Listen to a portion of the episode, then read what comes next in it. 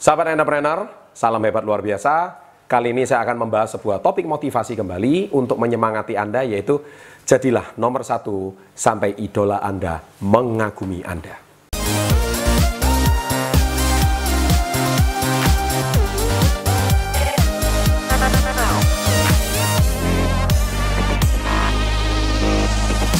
Baik, kenapa saya mau membahas topik ini? Karena saya ini kan seorang mantan atlet renang juga. Nah, sebagai seorang perenang, saya memang tidak berprestasi sampai ke tingkat internasional.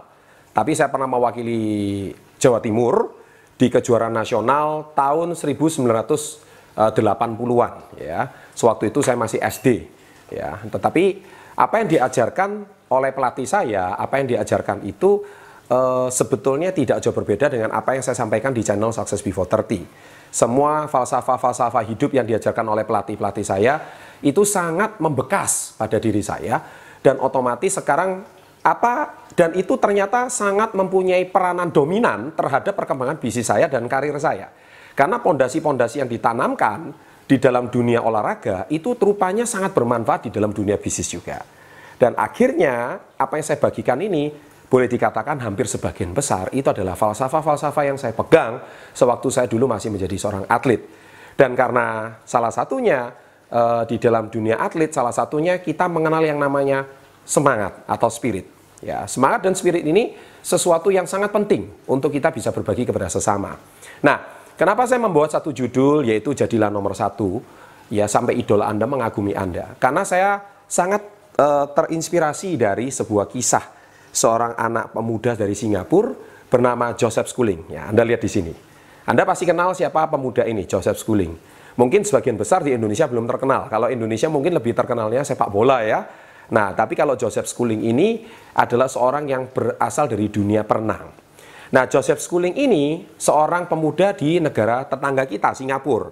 Ya, Singapura Anda tahu negara yang sangat uh, kecil ya, jumlah penduduk juga uh, tidak banyak, tetapi mampu melahirkan juara dunia dan juara olimpiade. Itu suatu pertama kalinya sejarah sejak Singapura merdeka. Dan itu menggemparkan dunia, ya, juara olimpiade yang bisa mendapatkan medali emas dari Singapura.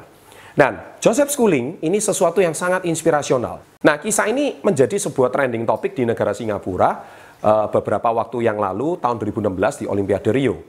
Dan sampai dia uh, pemerintah Singapura memberikan hadiah 1 juta Singapura dolar kepada beliau sebagai salah satu apresiasi atletnya berprestasi dan mengharumkan negaranya. Itu sesuatu hal yang sangat luar biasa. Nah, tetapi di balik kisah sukses si Joseph Schooling ini, ada kisah yang sangat mengharukan. Anda tahu kisah yang mengharukannya itu apa? Ternyata Joseph Schooling ini mengidolakan atlet olimpiade yang paling sukses di dunia, yaitu Michael Phelps. Ya, Anda lihat di sini ya, Michael Phelps. Kita semua tahu bahwa Michael Phelps itu adalah salah satu olimpian yang paling sukses. Michael Phelps itu seorang perenang dunia legendaris. Dia dari beberapa edisi Olimpiade mampu memenangkan medali emas itu mungkin lebih dari lima keping medali emas.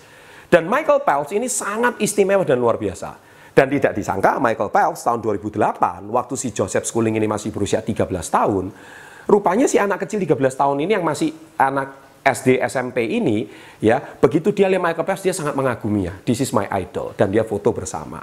Ya, Anda bisa cek di Google bagaimana seorang anak kecil ini foto bersama idolanya. Dan Michael Phelps waktu itu baru saja menjuarai Olimpiade di Beijing tahun 2008 itu dengan medali emas yang jumlahnya sangat banyak sekali. Nah, dan suatu hari seperti biasa anak kecil dia bermimpi ketemu sama idolanya.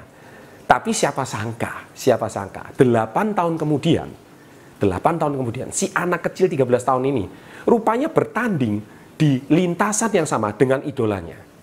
Ya, tahun 2008 si Michael Phelps usianya sudah 30 tahun lebih.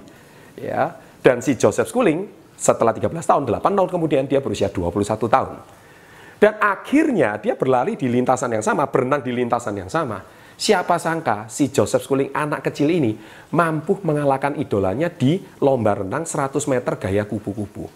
Wow, suatu kisah yang sangat mengharukan dan menginspirasi.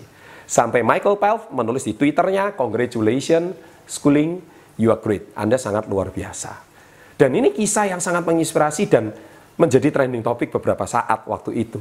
Dan dari sini kita bisa belajar bahwa nothing is impossible.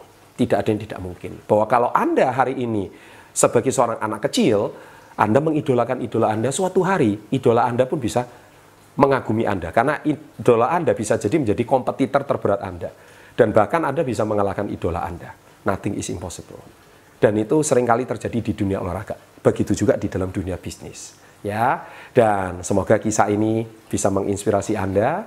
Ya, silakan berbagi kisah ini kepada teman-teman Anda sebagai penyemangat hidup Anda, sebagai inspirasi di dalam hidup Anda sehari-hari. Tetap bersemangat dan tetap selalu menjadi pribadi yang hebat dan luar biasa. Bila Anda menyukai video ini, silakan klik like ya, silakan memberikan komen dan jangan lupa subscribe atau berlangganan dan di sebelah kanan bawah di sini ada gambar lonceng.